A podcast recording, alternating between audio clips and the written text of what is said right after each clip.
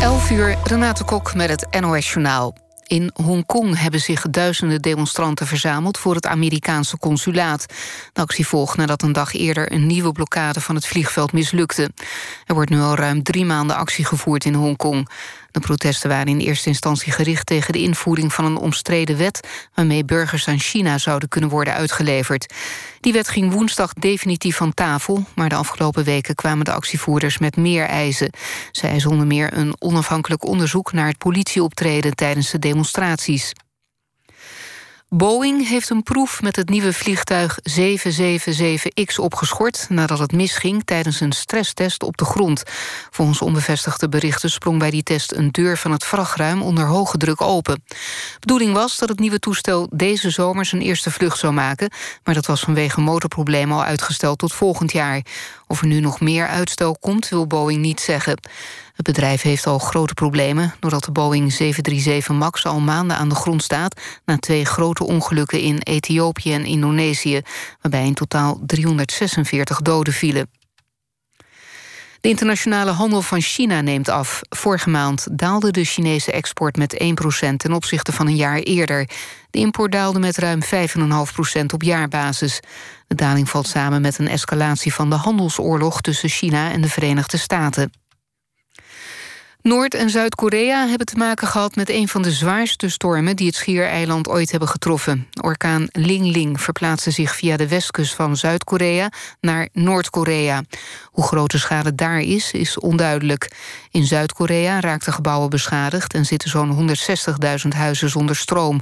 Tot nu toe zijn er drie doden gemeld. Ook Japan maakt zich op voor een orkaan. De verwachting is dat Tokio en omgeving vanavond en vannacht worden getroffen door orkaan Faxai met windsnelheden tot 216 km per uur. Het weer, is overwegend bewolkt met af en toe wat zon... en er trekken, eh, trekken enkele buien over. Bij een matige noordenwind wordt het een graad of 17. Dit was het NOS Journaal. Zo, dat is leuk van Social Deal. Met de gratis Social Deal app maak je kans op een droomreis ter waarde van 3000 euro. Die ga ik meteen even downloaden.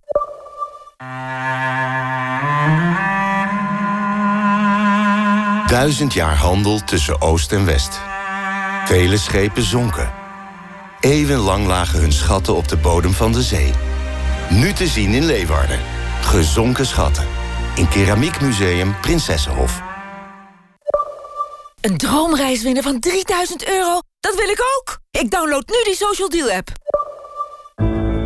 Precies 450 jaar geleden overleed de wereldberoemde schilder Pieter Bruegel. Ik vind hem wel rock en roll. Zo funzig en, en direct, hè. Poep, seks, heerlijk. Vlaanderen volgens Breugel. Morgenavond bij Avrotros om vijf voor half negen op NPO 2. Heb jij de Social Deal app al? Download hem gratis en maak kans op 3000 euro. NPO Radio 1. VPRO. OVT. Over de onvoltooid verleden tijd. Paul van der Gaag en Jos Palm.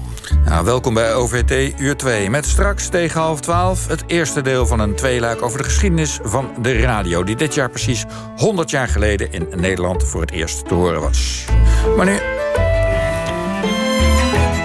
Maar nu is muziek. Afgelopen zondag overleed op Curaçao Wim Statius Muller. Ook wel bekend als de Antilliaanse Chopin. In Nederland is hij onbekend. Wie was deze man? Daarover praten we met Jan Brokken. Hij kende Wim Statius Muller en schreef een tijd geleden het boek... Waarom elf Antillianen knielden voor het hart van Chopin. Over de onbekende geschiedenis van Antilliaanse componisten. Goedemorgen, Jan. Goedemorgen. Ja, uh, ja, voor we het over die componisten hebben we allereerst hartelijk gefeliciteerd. Je boek uh, De Rechtvaardige uh, is sinds gisteren of eergisteren bekend. Staat op de shortlist van de Libris Geschiedenisprijs. Ja, ja en, mooi. En, en, deze keer ga je winnen, ja, Jan, toch? Heel blij mee. Ja. ja. Toch? Deze keer ga je winnen. ik heb niet zoveel um, ja, met prijzen is het altijd een beetje moeilijk met mij. Maar ehm, ik, ik hoop dat ik hem win. Ja, nou, we, we gaan het horen ja, bij ons in de uitzending ook over een... Uh, ja, ja, een, ja. Over een nou, in ieder geval ben ik daar. Want alle vijf genomineerden komen in de uitzending. Dus dat... Ehm, ja, het is mooi dat het boek nu opnieuw aandacht krijgt. En dat, daar ben ik erg blij mee. Ja, het is ook een heel mooi boek. Maar we gaan het nu over, een ander, uh, over iets anders hebben... waar je ook een, een, boek over geschreven hebt. Namelijk over Wim Statius-Muller. Um, uh, kun je iets meer uh, over hem vertellen? Wie was hij? Ja, hij was een ongelooflijk belangrijke persoon in de Antilliaanse cultuur. Uh, hij is in 1930 geboren in Otrabanda, de wijk Otrabanda, en op Curaçao. En dat was een wijk waarin alle verschillende volksgroepen samenleefden. En het was een zeer artistieke wijk ook. De, de muzici, de componisten, die woonden allemaal in. Uh, hij woonde in de straten woonden zes muzikanten en componisten. En uh, schuin tegenover hem woonde Jacobo Palm. en dat werd zijn eerste muziekleraar. Een hele bekende pianist en componist op Curaçao was dat. En hij hoefde de straat maar over te steken om, om muziekles te krijgen. En wanneer die, hij vertelde me dat wanneer hij s morgens de luiken opendeed... dan hoorde hij overal muziek. Ja, en, en, en wat voor soort muziek uh, hebben we het dan over? Wat voor soort muziek componeerde hij? Nou, er is een, uh, uh, op Curaçao een hele interessante mix ontstaan van uh, muziek uit Europa, uit Afrika en uit Zuid-Amerika. En degene die het meeste invloed heeft gehad in de 19e eeuw op de muziek van Curaçao, maar ook van Cuba en de andere Caribische eilanden, dat was Chopin. En zijn mazurkas en walsen werden bijzonder geliefd op de Caribische eilanden omdat voor Antillianen is muziek alleen muziek als je erop kan dansen. En uh, die mazurkas, dat, waren, ja, dat, waren, dat was dansmuziek. Dat zijn wij een beetje vergeten in Europa, maar het was echt dansmuziek. En de walsen ook. En de componisten in de 19e eeuw op uh, Curaçao zijn daarmee aan de slag gegaan. Die hebben nieuwe mazurkas uh, geschreven... die ook wat uh, pittiger qua ritme waren. Echt dansmuziek werd het. En ook de walsen, die werden veel, veel pittiger. En in die traditie is Wim Statius Muller voortgegaan. Ja. Uh, hij werd dus in 1930 geboren, kreeg al heel jong muziekles... en toen brak de Tweede Wereldoorlog uit. Uh, Curaçao werd uh, omsingeld door Amerikaanse oorlogsschepen... want de raffinaderij van Curaçao en de raffinaderij van Aruba... leverden 75% van de kerosine voor de geallieerde vliegtuigen. Dus het was zeer van belang dat deze raffinaderijen niet beschoten werden vanuit zee. Um, er kwamen 450 Amerikaanse militairen uh, op Curaçao. Het eiland werd eigenlijk afgesloten van de wereld. En uh, er was ook spertijd. Om acht uur mocht er uh, geen verlichting meer. Men was bang voor aanvallen van Duitse onderzeeërs. En wat gebeurde er toen? Ja, ze zaten to to totaal afgesloten. En dat was een gouden tijd voor de muzici. Want er werd nog wel overal werd er uh, in verduisterde ruimtes werd er uh, muziek gespeeld, werd er opgetreden. Dus uh, toen is die Antilliaanse muziek enorm tot ontwikkeling gekomen. En dat heeft geduurd tot ongeveer in 1950. Ja. Wim Statius Muller is uh, in, na de oorlog is hij naar Amerika gegaan. Hij is toegelaten tot uh, uh, het, de Juilliard School of Music in New York. En dat is het bekendste conservatorium van Amerika. daar heeft hij drie jaar piano les uh, gehad. Heeft hij drie jaar piano gestudeerd. En daarna nog een jaar compositie. Ja. Hey, is er een verklaring, want een swingende Chopin, die zou je zeggen, die willen we in Nederland ook horen. Maar hier is hij vrij onbekend. Heb je daar een verklaring voor? Ja, in Nederland keek men een beetje naar die muziek. Kijk, die mazurkas zijn doorgegaan, zijn doorgegaan, zijn doorgegaan. Die zijn ook geïncorporeerd in de, de, scheiding tussen klassieke muziek en volksmuziek en vermaakmuziek. Die bestond niet op Curaçao. Die bestond op geen van de Caribische eilanden. Het was muziek die, ja, die door iedereen werd beluisterd, die door iedereen werd gedanst. Want Wim Muller is met al die muziekvormen, met die dansvormen, is hij aan de slag gegaan met de mazurka, met de wals, maar ook bijvoorbeeld met calypso. Mhm. Die in de jaren 50 en 60 ontzettend populair was op de Caribische eilanden. En hij heeft een behoorlijk aantal Toomba's geschreven. En dat is de Afrikaanse invloed. Dat is met de slaven is dat uh, vanuit West-Afrika is dat naar de Caribische eilanden gekomen. En uh, dat is een uh, hele felle uh, dans, de tumba. en de tumba die werd ook ongelooflijk gebruikt. als, als, de, de, er was ieder jaar een festival waar uh, Toomba's werden uitgevoerd. En de beste Toomba werd dan het carnavalslied. Dus, uh, dus dat was weer, die Toomba is weer helemaal met de, het carnaval verweven. Ja, ja. Dus vanuit Nederland keek men daarna en dan zei men ja, dat, maar ja, het is niet uh, muziek waar je, uh, het is geen symfonische muziek, het is geen maler, uh, het is niet muziek waar je in de, in de concertzaal gaat zitten. Nee, het is muziek die uitgevoerd werd op, op, op allerlei gelegenheden. Van, van, van, van feesten, bruiloften tot, tot begrafenissen. Daar klonk, klonken de walsen ook. Hij kwam te vroeg voor Nederland misschien wel. Als, als, als hij nu bekend zou worden, zou Nederland misschien op onze dansfeesten, et cetera, zou hij misschien wel populair worden, zijn muziek. Ja, ik denk dat het, uh, dat het verkeerd werd gezien en dat men niet de context heeft gezien. Maar in uh, die, uh, toch, de, de, ofschoon dat volkse karakter zijn die mazurkas van Wim Statius Muller van een heel hoog gehalte, muzikaal gehalte. hij had een, een schitterend touché en hij had op de Juilliard School of Music had hij een Russische pianoleraar. Hij was een volleerd klassiek pianist. En als hij niet zijn eigen composities uitvoerde dan eh, voerde hij Chopin uit, Schubert, uh, Mozart. Uh, dus dat, dat, hij was een, zeer vakkundig. En zijn walsen die waren zo goed doordacht... dat ze studiemateriaal werden op het conservatorium van Parijs. Goed. Het, het, heel goed in elkaar zaten die walsen. Heel interessant van ritme. Ja, Jan Brokken, we kennen hem nu alweer wat beter. En uh, nou, luisteraars uh, die meer van hem willen weten of luisteren... die kunnen uh, jouw boek aanschaffen. Waarom elf Antillianen knielden voor het hart van Chopin. Er zit ook een cd bij. En wij willen nu tot besluit nog ook naar een, een, klein stukje van de muziek van hem laten horen. Zodat er niet alleen over gepraat is. Um, en dat gaat om het stuk Despedida. Kan je heel in het kort vertellen wat dat is? Ja, afscheid. Uh, afscheid is de, de, de, vertaling van Despedida. Dat is een wals. Uh, kijk, alle mensen op Curaçao op een gegeven moment moesten ze van Curaçao af. Jongeren konden niet uh, doorleren. Moesten, moesten of naar Europa, of naar Venezuela, of naar de Verenigde Staten. Dus voor ieder moment, voor iedere Curaçaoenaar kwam er een moment dat hij afscheid moest nemen. Wim Staatsjus Muller zelf moest ook afscheid nemen. Hij had niet voldoende uh, werk op Curaçao om, om van zijn muziek te leven. Hij is naar Nederland gegaan en uh, vervolgens naar Brussel. En uh, hij moest ook afscheid nemen. voor, voor iedere Antilliaan is er dat moment dat je afscheid moet nemen van je eiland.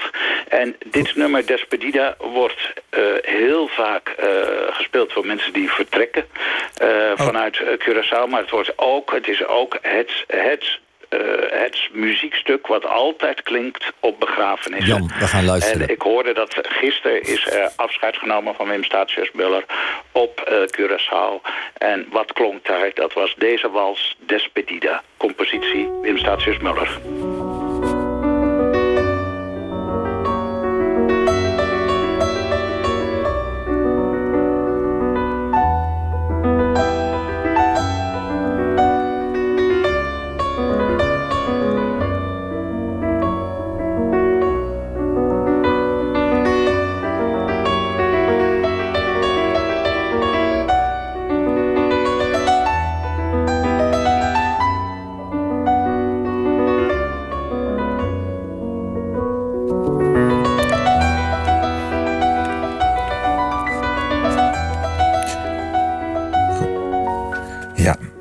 Deze week besloot het gerechtshof in Den Haag dat het minder Marokkanenproces tegen Wilders gewoon doorgaat. Omdat er, anders dan Wilders en zijn advocaat suggereerden, geen sprake zou zijn van politieke vervolging. En juist in die ongelukkige week voor Geert Wilders verscheen een nieuw boek over de meest besproken vaderlandse politicus. Ja, het boek heet Wilders gewogen en het lijkt een beetje een soort requiem voor Wilders. En het is ook niet zomaar een boek, het is een boek, een bundel waarin alles en alles over Wilders aan de orde komt. En bij ons is Wilders biograaf Koen Vossen, die samen met historicus Gerrit Voerman de bundel samenstelde. Koen, welkom. Wilders verloor dit jaar bij de Statenverkiezingen. Hij verloor nog meer bij de Europese verkiezingen. Jullie dachten, daar moeten wij bij zijn. Deze man moet nu onder de loep genomen. Nou, dat was niet eens de voornaamste reden. De voornaamste reden was eigenlijk dat uh, uh, Gerrit Voerman erachter kwam... dat het toch alweer 15 jaar geleden was... dat Wilders uit de VVD stapte... en dat dat misschien een mooie gelegenheid was om aandacht te besteden aan aan deze toch zeer opmerkelijke partij... die in de laatste 15 jaar, deze opmerkelijke man kun je zeggen... de laatste 15 jaar toch zo het Nederlandse uh, politieke landschap heeft gedomineerd. Daarbij inderdaad ook wel de gedachte van... Uh, en hoe nu verder? Want uh, er is opeens een enorme concurrent bijgekomen... in de vorm van Thierry Baudet. En electoraal gaat het inderdaad behoorlijk slecht in 2019. ontzettend achteruit gegaan. de laagste uitslag die hij ooit heeft gehaald... Hè, was bij de Europese verkiezingen een, eigenlijk een complete afgang. Hè, want hij stond kort daarvoor nog op een podium met Marine Le Pen en Salvini en andere grote sterren van uh, nationalistisch, populistisch Europa. En hij moest vervolgens tegen die mensen zeggen van luister, sorry, ik heb geen zetel meer, dus ik zit er even niet meer bij. Dus dat was echt een complete afgang voor hem. Ehm, maar goed, kijk, wie nu ook weer vanochtend de peilingen heeft gekeken... en ook weer de peilingen van de laatste tijd... ziet dat hij ook alweer aan het opkrabbelen Hij krabbelt op, ja. ja, ja. Laten we even helemaal teruggaan naar het begin, naar 2004. In dat moment breekt Wilders met de VVD. Daar gaan we naartoe. Maar we gaan nog even nog wat verder terug. Namelijk als hij nog Kamerlid is voor de VVD... en te gast is in de nu inmiddels denk ik toch wel vergeten talkshow... hoewel ten onrechte van Barend en van Dorp. En dan wordt hem gevraagd naar de islam, hoe hij daarover denkt. Ik heb al van begin af aan duidelijk gemaakt dat um, ik um, niets heb, dat de VVD niets heeft tegen de islam. Het gaat niet om een religie. Uh, in tegenstelling tot uh, Pim Fortuyn, uh, die oproept tot een kruistocht... of het is een koude oorlog ja. tegen de islam... wat een verwerpelijke opmerking is... omdat hij daarmee alle moslims op één hoop gooit... heb ik van begin af aan gezegd... islam, daar is niets mis mee. Het is een te respecteren godsdienst. Ook de meeste moslims in de wereld, maar ook in Nederland... zijn, zijn goede burgers waar niets mis mee is. Het gaat om dat kleine stukje moslimextremisme. Ja, uh, dit is een geluid. Dat als je dat aan mensen laat horen, dan zeggen ze: dit, we geloven niet dat hij dit ooit gezegd heeft. Hij is erg omgeslagen. Wat is er gebeurd met hem in die, in die, in die jaren? Uh, dit was geloof ik 1999. 2001 was ja, dit. Wat is er met hem gebeurd? Uh, ja, um, kijk, dat kleine stukje moslim-extremisme waar hij het over heeft... dat wordt in zijn hoofd steeds groter en groter. En totdat het eigenlijk de hele islam omvat. En uh, wanneer is dat proces zich gaan afspelen? Dat, ja, je ziet daar tekenen van uh, rond 2005. Daar begint het steeds kritischer. Uh, rond 2006 bij de campagne voor de Tweede Kamerverkiezingen... komt hij met een geruchtmakende opmerking... over een tsunami van islamisering die over Nederland gaat komen. dat blijkt uh, dan ontzettend veel uh, reacties op te roepen. Vooral bij Alexander Pechtold, die op dat moment uh, zeer slecht ervoor stond. die grijpt dat eigenlijk aan en hij merkt... hé, hey, met die islam, daar heb ik toch wel iets goeds te pakken. Daar provoceer ik blijkbaar tegenstanders mee. Want plots krijgt hij heel veel aandacht. Was dat de sleutel tot zijn succes? Of wat zou je de sleutel tot zijn succes noemen? Uh, nou, toch, toch wel uh, dat. Uh, dus dat hij... Het, het, leek een tijdje lang met zijn nieuwe partij... dat hij, dat hij niet eens zetels zou halen. Maar hij komt erachter door een flinke provocatie te plaatsen... dan lok ik tegenreacties ja. uit. Maar dat had Fortuyn toch ook al op precies dezelfde manier gedaan... waar ja. hij in dit fragment wat we net hoorden nog tegen ageerde. En ja. hij gaat in feite hetzelfde doen. Ja, zeker. En dat is een soort garantie op succes kennelijk. Nou, uh, inderdaad. Islamieten wil, en Wilders die ontdekt uh, dan en um, die, die, die perfectioneert het. Een strategie waarbij je uh, Rutte heeft het ooit een stuk rood vlees genoemd... Hè, waarbij je in ieder geval met een provocatie komt. Die provocatie die leidt vervolgens over het algemeen... tot een reactie van bijvoorbeeld een bekende Nederlander. Nou, ik hoorde net dat het over Freek de Jonge ging. Dat is bijvoorbeeld of Peter R. de Vries of uh, Prem. Of, die reageren daar dan heel heftig op... en die roepen op tot een soort... Uh, ja, bijna een soort strijd wordt het dan. Van ik tegen, tegen Wilders. En de Wilders merkt dan, dan zullen heel veel mensen voor mij kiezen.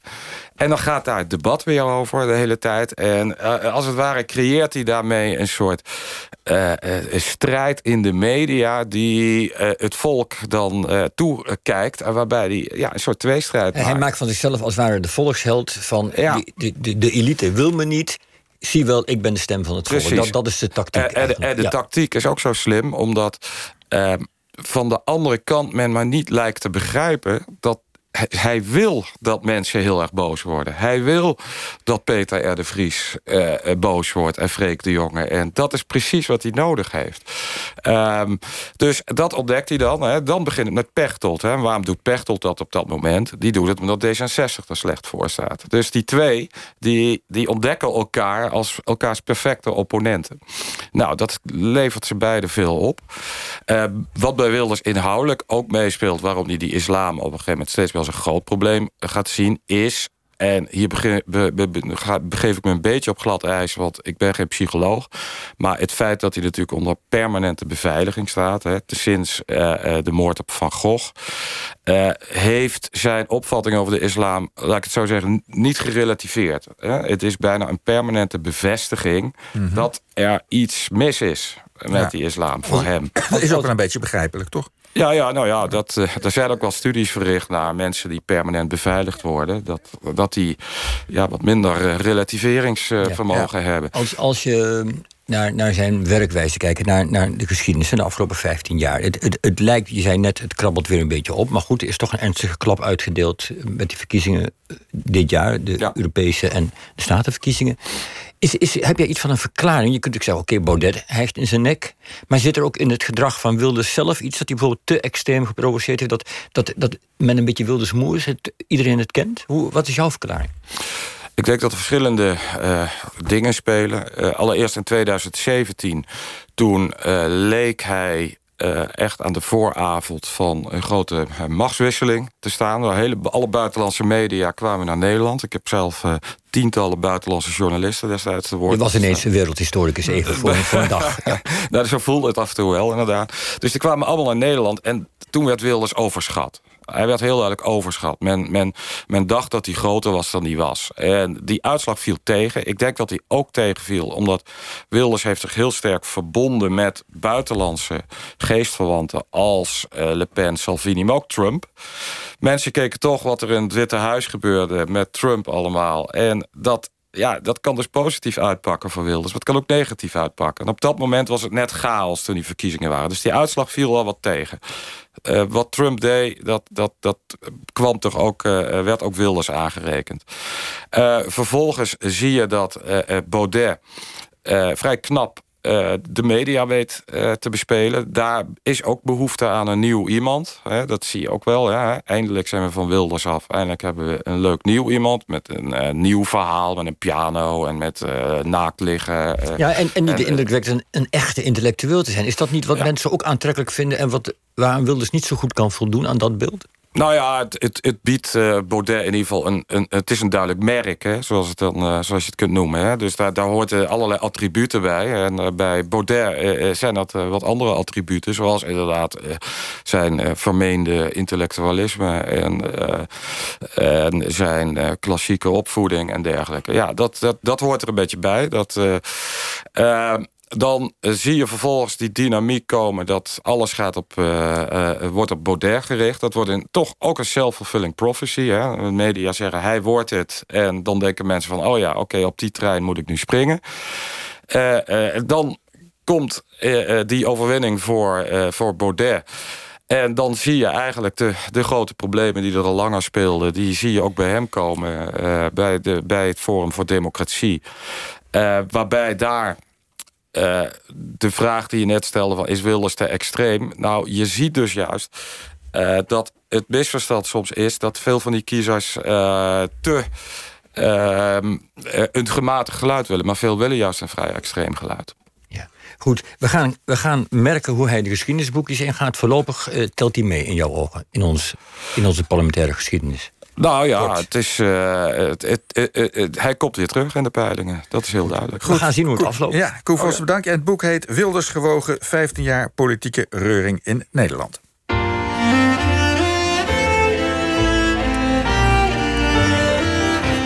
Het spoor terug. Ja, 6 november 1919, bijna 100 jaar geleden, was een historische dag. Er klonk die avond voor het eerst een radio-uitzending in Nederland. De geboorte dus van het medium dat al een eeuw lang de harteklop van de samenleving laat horen. Samen met Jan Westerhof, auteur van We waren erbij over 100 jaar radio, maakte Michal Citroen een tweeluik over de beginjaren van de radio. Vandaag de dag is radio zo vanzelfsprekend als water uit de kraan. U moet vanochtend wel een knopje hebben ingedrukt.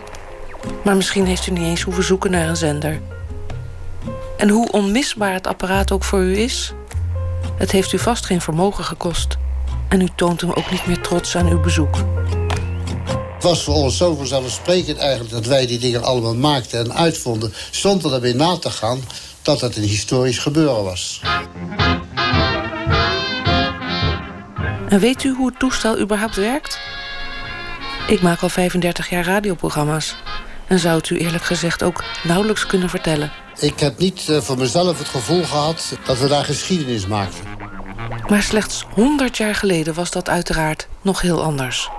U moet zich uh, vooral niet voorstellen dat in het begin veel mensen daarnaar luisteren. Konden.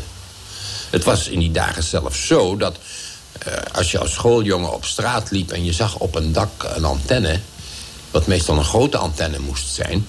dan uh, had je meestal nog wel de moed om daar aan te bellen... hoewel die mensen dikwijls volkomen vreemd waren. En dan was de introductie van uh, ik doe ook aan radio... was uh, dikwijls voldoende. De eerste radiopioniers waren ook nog nauwelijks met programma's bezig. Het was moeilijk zat alleen al om geluid uit te zenden...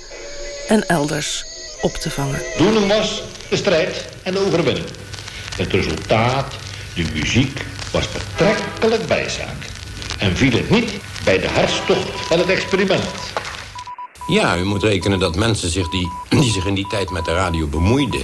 laat zeggen wat wij toen amateurs noemen... dat waren mensen die uh, ja, naar morsentelegrafie luisterden. Hè? Je moet je voorstellen dat je het meemaakt... dat alleen nog maar per post iets binnenkomt, een brief, uh, iets van de overheid of een krant. En die krant die werd gespeld. Het was een Nederlandse deugd. Dat was ook nog per zuil ingekleurd. Dus dat was een behoorlijke bubbel waar iedereen in verkeerde. En dan komt dat nieuwe medium. En dan gaan de deuren of de ramen gaan open. Radiomaker, radioliefhebber en oud-radiodirecteur Jan Westerhof schreef het boek We waren erbij. Over 100 jaar radio. Dan ben je erbij. Dan komt de wereld binnen. Dan maak je het allemaal mee. En dat geldt voor grote zaken in de, in de politiek, in de geschiedenis. Maar het geldt evenzeer voor het grote amusement. Het is het begin van, van het grote amusement, uh, massacultuur, entertainment. De, later nog de popmuziek heeft helemaal uh, zijn ontstaan te danken aan de radio. En voor die hele eeuw geschiedenis verwijzen we u naar het boek. Voor deze serie in het spoor terug beperken we ons nu tot die eerste jaren. Nou ja, zoals je ziet bij veel technologie is het uh, militair apparaat, de oorlogsvoering, is vaak leidend in het ontwikkelen van uh, nieuwe technieken. Dat is bij radio niet anders geweest. De, de, bestonden. Hertz had zijn uitvindingen gedaan van de radiogolven. En daar moet inhoud aangegeven worden. En in het begin was dat uh, militaire communicatie en ook financieel-economisch nieuws. Ook heel erg afgeschermd.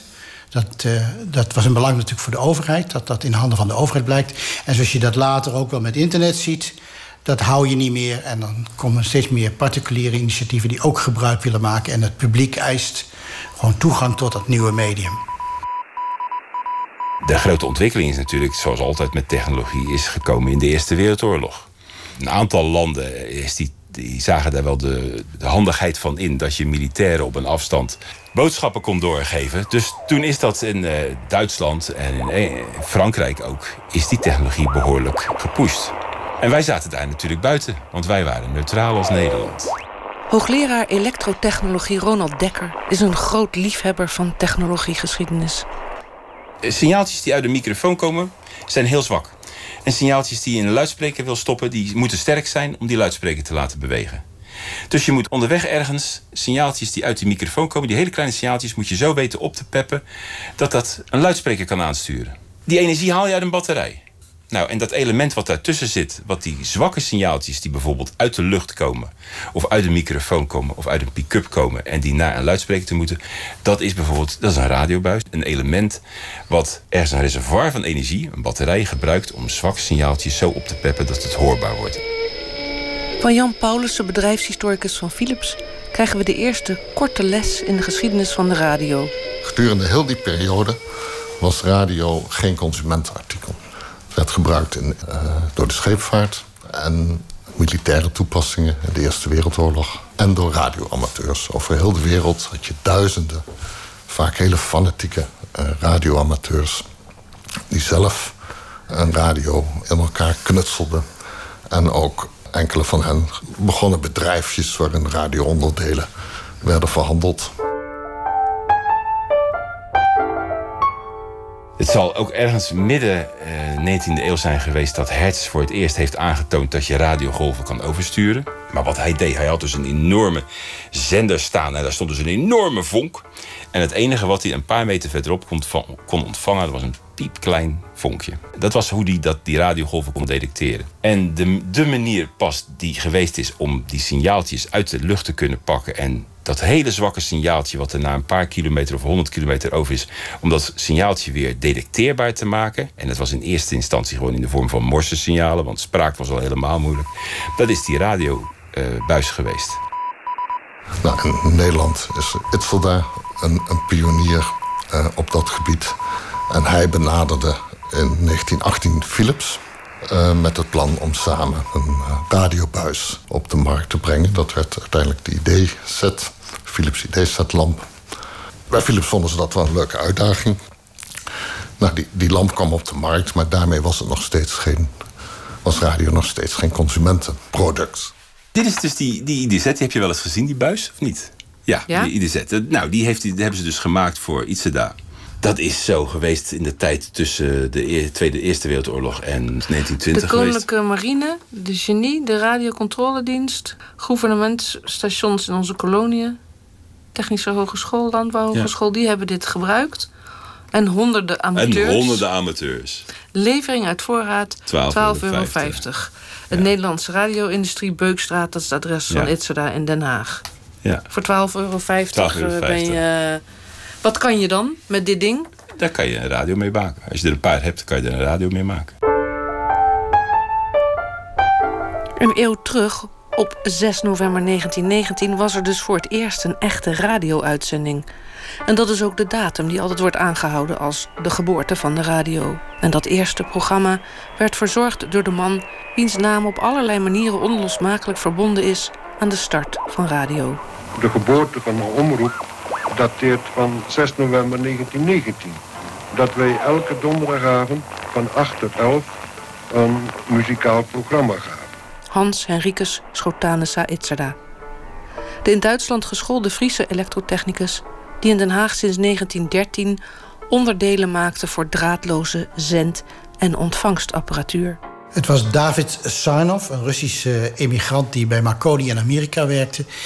Die heel jong bedacht dat er een heel nieuw concept aan zat te komen. Dus wat nu de radio is, hij, hij, het met een piano uh, of een ander apparaat. Dus hij bedacht als eerste dat een apparaat in de woning inhoud zou brengen. Programmering. En wat nou precies die programmering zou zijn, dat weet ik niet. Of Itze daarvan gehoord heeft, weet ik ook niet. Maar Itze was in ieder geval de eerste die die techniek aan inhoud wist te verbinden. En met een programma kwam en dat ook nog een keertje in de krant van tevoren aankondigde. Zodat luisteraars geattendeerd werden, er gaat nu iets komen. Mediahistoricus Bas Achterberg laat me in het museum Beeld en Geluid in Hilversum de volledige nalatenschap zien van deze unieke uitvinder. Kijk, dit is, de, dit is van Itzeda zijn elektriciteitsmeter. Uh, dus dit stond zo bij hem thuis. Dus hier hing die, uh, die zender aan. En hier is ook de ingelijste krant met zijn advertentie, Radio Soirée Musical, met de liedjes die hij ging draaien. Uh, dus zo stond het in de krant aangekondigd op woensdag 5 november 1919. En welke liedjes staan daar dan bij? Kijk eens even. Ja, dat zijn, uh, even kijken, uh, uh, Turvin Ransel. Ja, dus het was heel gevarieerd ook. Het was ook Carmen. Uh, dat, het is een soort brainwave geweest, blijkbaar, bij hem. Dat hij dacht, ik ga plaatjes draaien en live muziek. Uh, zijn Koerhuisconcerten vervolgens. Uh, waarmee hij tot in Engeland uitzendt. Het was nogal wonderlijk om uit je, je koptelefoon muziek te horen. In 1969, wanneer de radio 50 jaar bestaat vertelt meneer Metselaar uit Baarn hoe het was om voor het eerst een uitzending te horen. En vooral in het begin was het ook erg moeilijk omdat. Je moet zich ook helemaal niet voorstellen dat u daar een, een goede weergave in een kamer had. Dat was uh, heel eenvoudig. Dikwijls nog een kristalontvangertje. En daar moest meestal een grote antenne voor op het dak komen om uh, Den Haag te kunnen horen. Het is ook Itzerda die een paar maanden eerder in 1919 verantwoordelijk is voor een eigenlijk veel indrukwekkender historisch feit. Het eerste geluid, verstuurd door de Nederlandse ether. In feite brengen ze daar geluiden over van een, uh, een studio die ze gebouwd hebben op het Lucas Bolwerk. En dat gaat naar de jaarbeurs en dat is eh, op Vredeburg op dat moment. En dat is ongeveer 1200 meter. Maar het was natuurlijk voor mensen ongelooflijk om geluid uit een apparaat te horen komen. Uh, dat, uh, dat 1200 meter verderop werd geproduceerd. Wat was er die echt allereerste keer nou eigenlijk te horen? De betrokken geluidstechnicus Grotendorst, van 1917 tot 1919 in dienst bij Itzerda als instrumentmaker, heeft dit verhaal bij meerdere herdenkingen in 1939 en 1969 in geuren en kleuren verteld. Toen Itzerda dus een zendvergunning had gevraagd, heeft hij uh, geprobeerd uit te zenden. Maar op dat moment zat Itzerda vreselijk krap in zijn geld. Hebben ze u toen voor gek versleten toen u dat daar allemaal experimenteerde of niet? Ze vonden het prachtig. En om toch een uitzending mogelijk te maken... hebben wij toen een speeldoos gekocht. De markt, daar markeerde kleiner dan. Ik heb dat toen gerepareerd. En die speeldoos speelde verder voortreffelijk. We hebben dat uitgezonden. En wat zond u behalve dit uh, muziekinstrumentje, behalve deze drie wijsjes, zond u nog meer uit? Muziek en een menselijke stem. Dat weet Itzera zelf ook nog te vertellen. Ter afwisseling was een juffrouw die enige dingen voorlas uit een boek.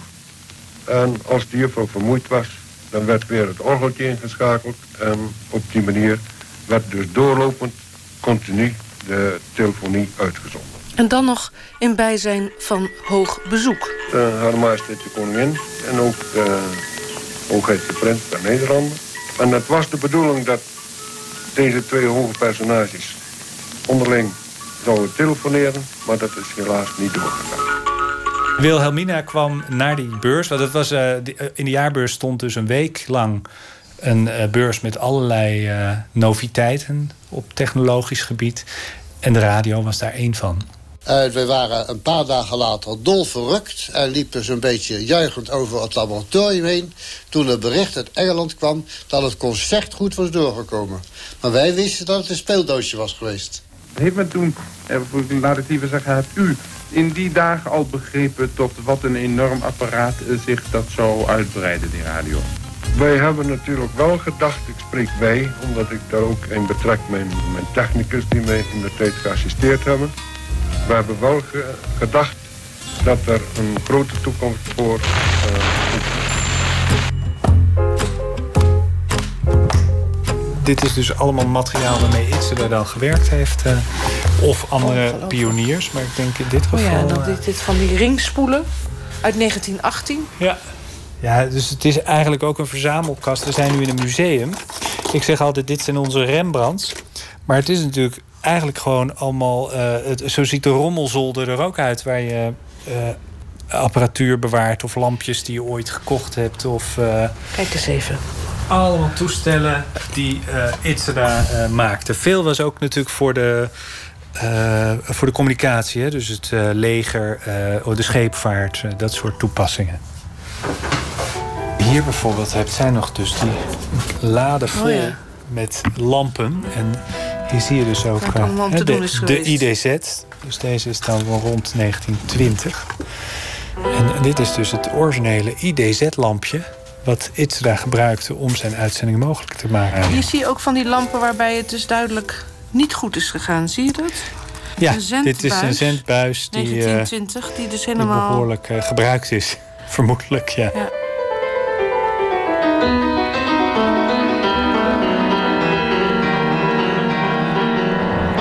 Voor Itzerda zijn de donderdagavonduitzendingen het resultaat van jaren en jaren bedenken en ontwikkelen van radiotechniek.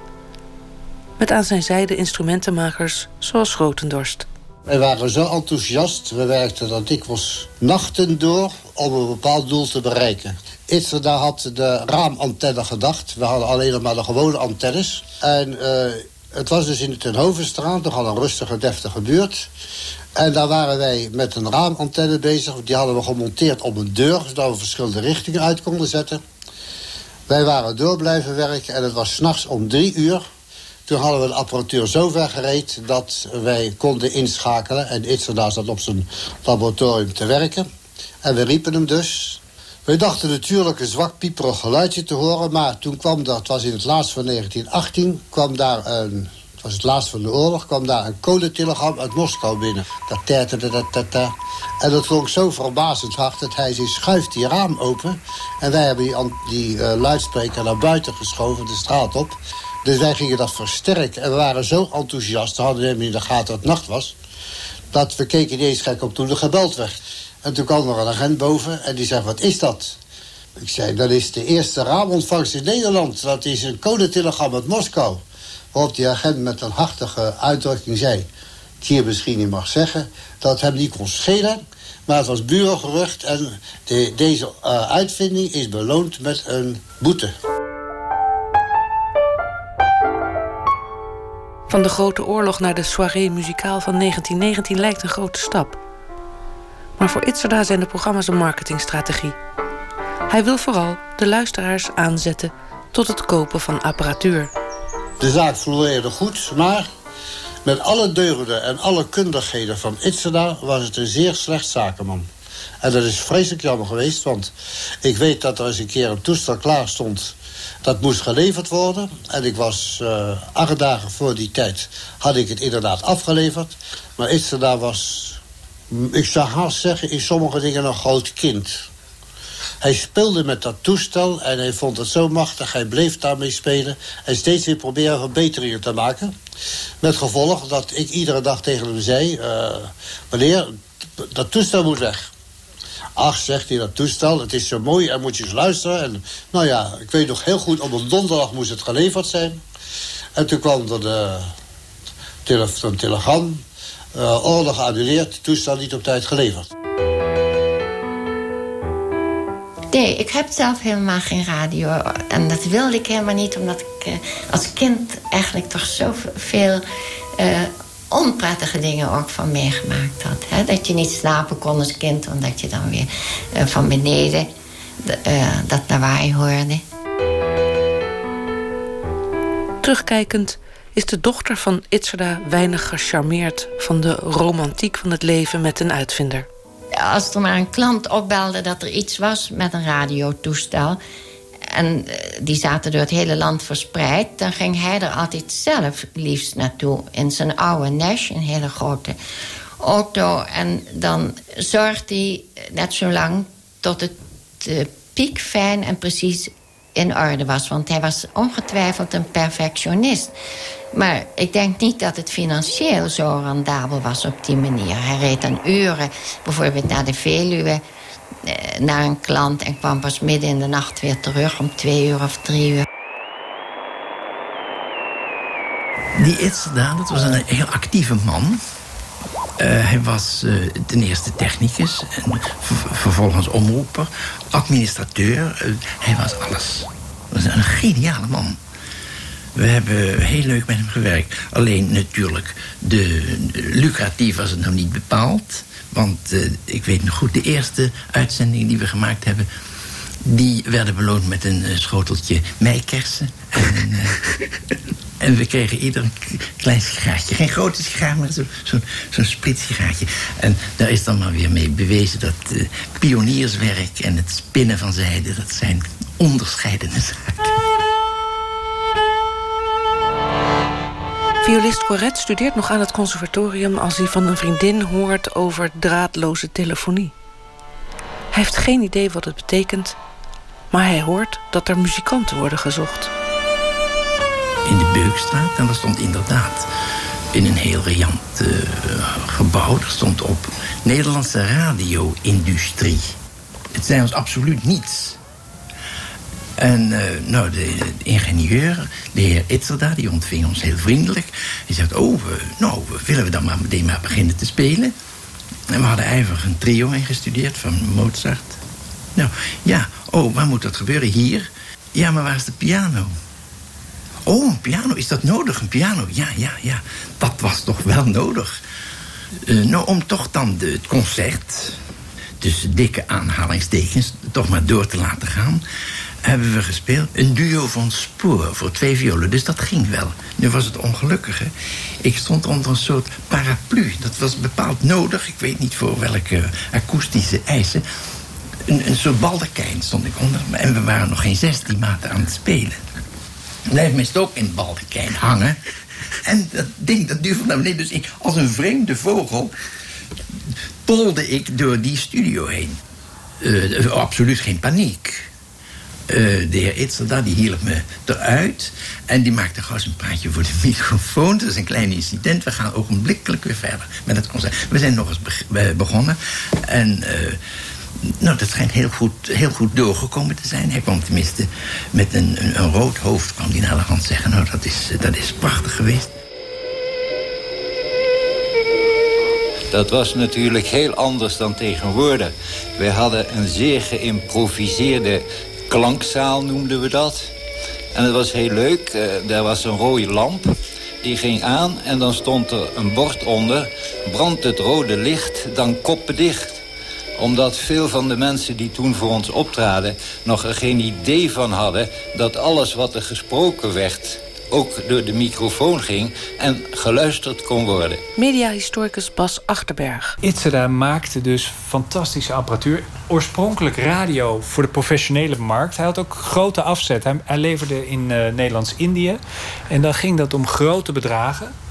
Maar zijn apparatuur was zo verfijnd. Dat zie je hier allemaal. Fantastisch afgewerkt.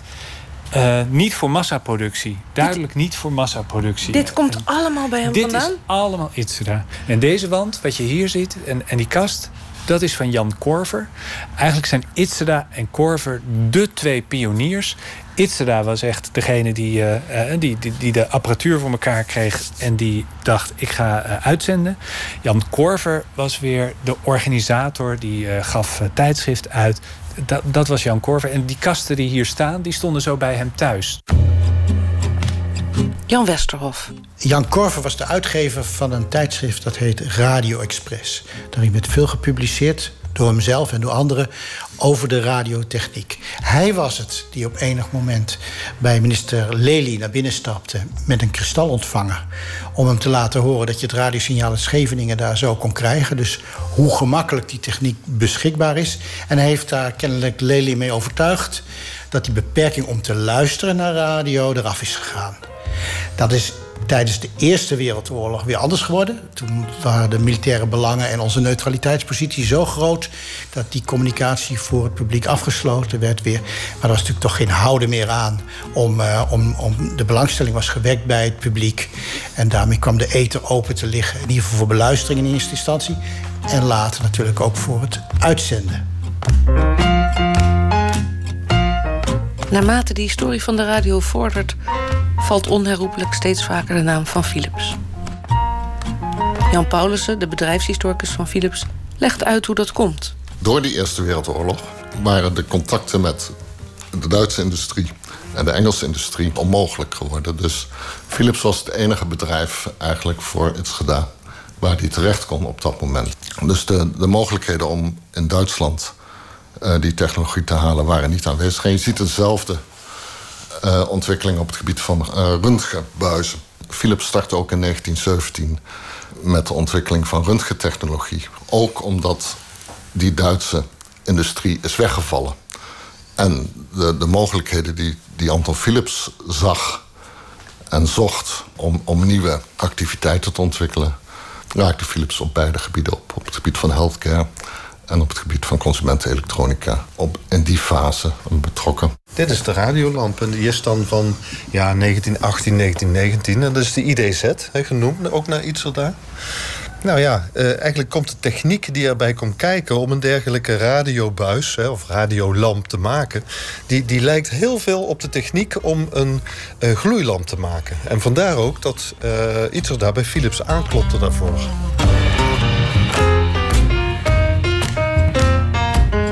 In het museum in Eindhoven laat Sergio Derks ons al de essentiële radiobuizen zien. Of zoals ze in Eindhoven heten, radiolampen. Je ziet hier het resultaat. Wat? Het lijkt op een gloeilamp, maar dan met aan twee kanten een vetting. Zie je? Uh, en uh, ja, dit, dit is eigenlijk een soort voorloper van een transistor. En uh, in oude radio's, als je die openmaakt, dan zie je die buizen zitten. Dat zijn ook, dus noemen ze die ook buizenradio's. Noemen ze die. Dat is een klein dingetje eigenlijk, hè? Dit het is, een, een beetje een klein dingetje, maar dat zorgt er wel voor een betere ontvangst.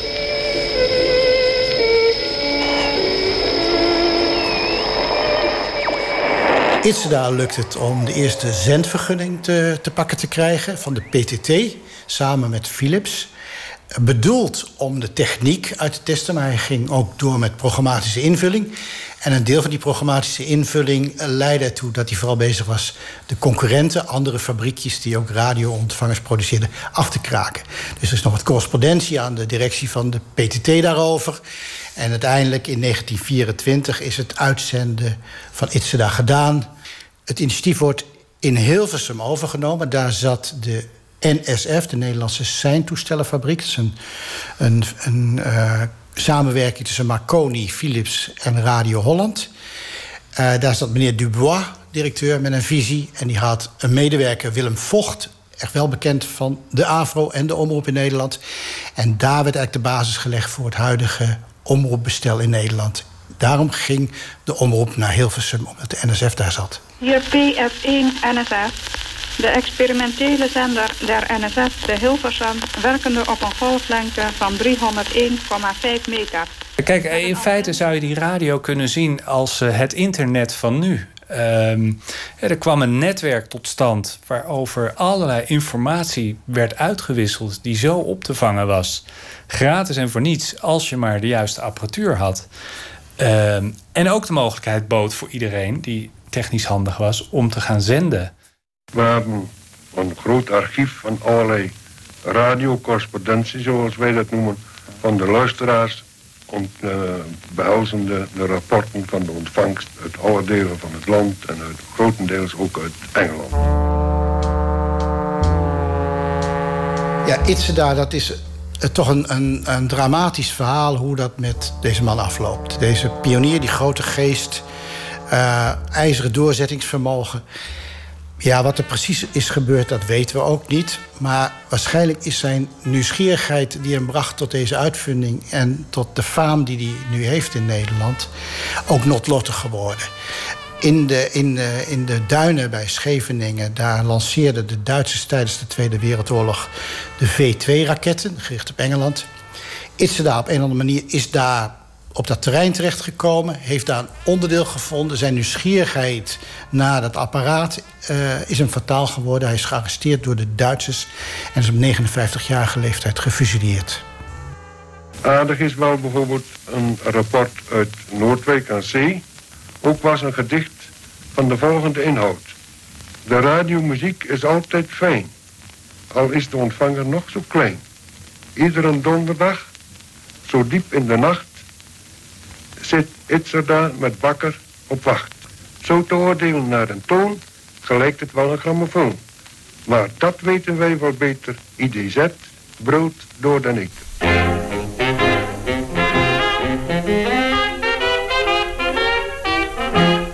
Ik weet alleen nooit, dat vind ik moeilijk te overzien... of mensen echt de consequentie ervan weten. Omdat, ja, toch heeft het toch... Uh, uh, nadat Itze daar begon, heeft het wel uh, nog pak een beetje zes jaar geduurd... voordat de NCRV werd opgericht. Dus totdat de protestanten, de katholieken en andere radioamateurs zich verenigden tot een club.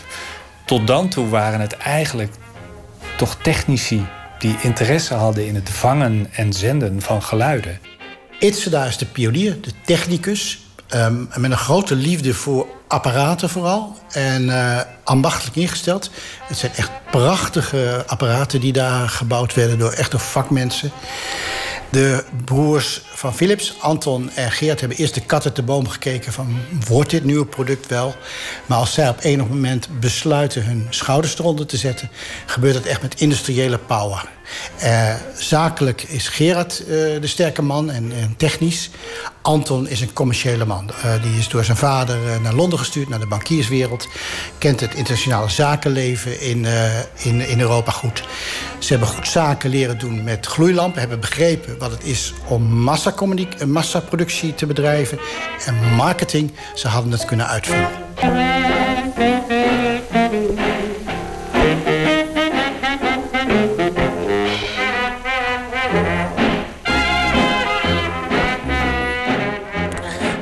Het eerste deel van een tweeluik van Michal Citroen en Jan Westerhof over de pioniers van de radio. Volgende week deel 2. Het boek van Jan Westerhof, We waren erbij, is uitgegeven bij W-Books. En volgende week zondag verzorgt diezelfde Westerhof een lezing over de geschiedenis van de radio in het Philips Museum in Eindhoven. Op 15 september om 2 uur s middags.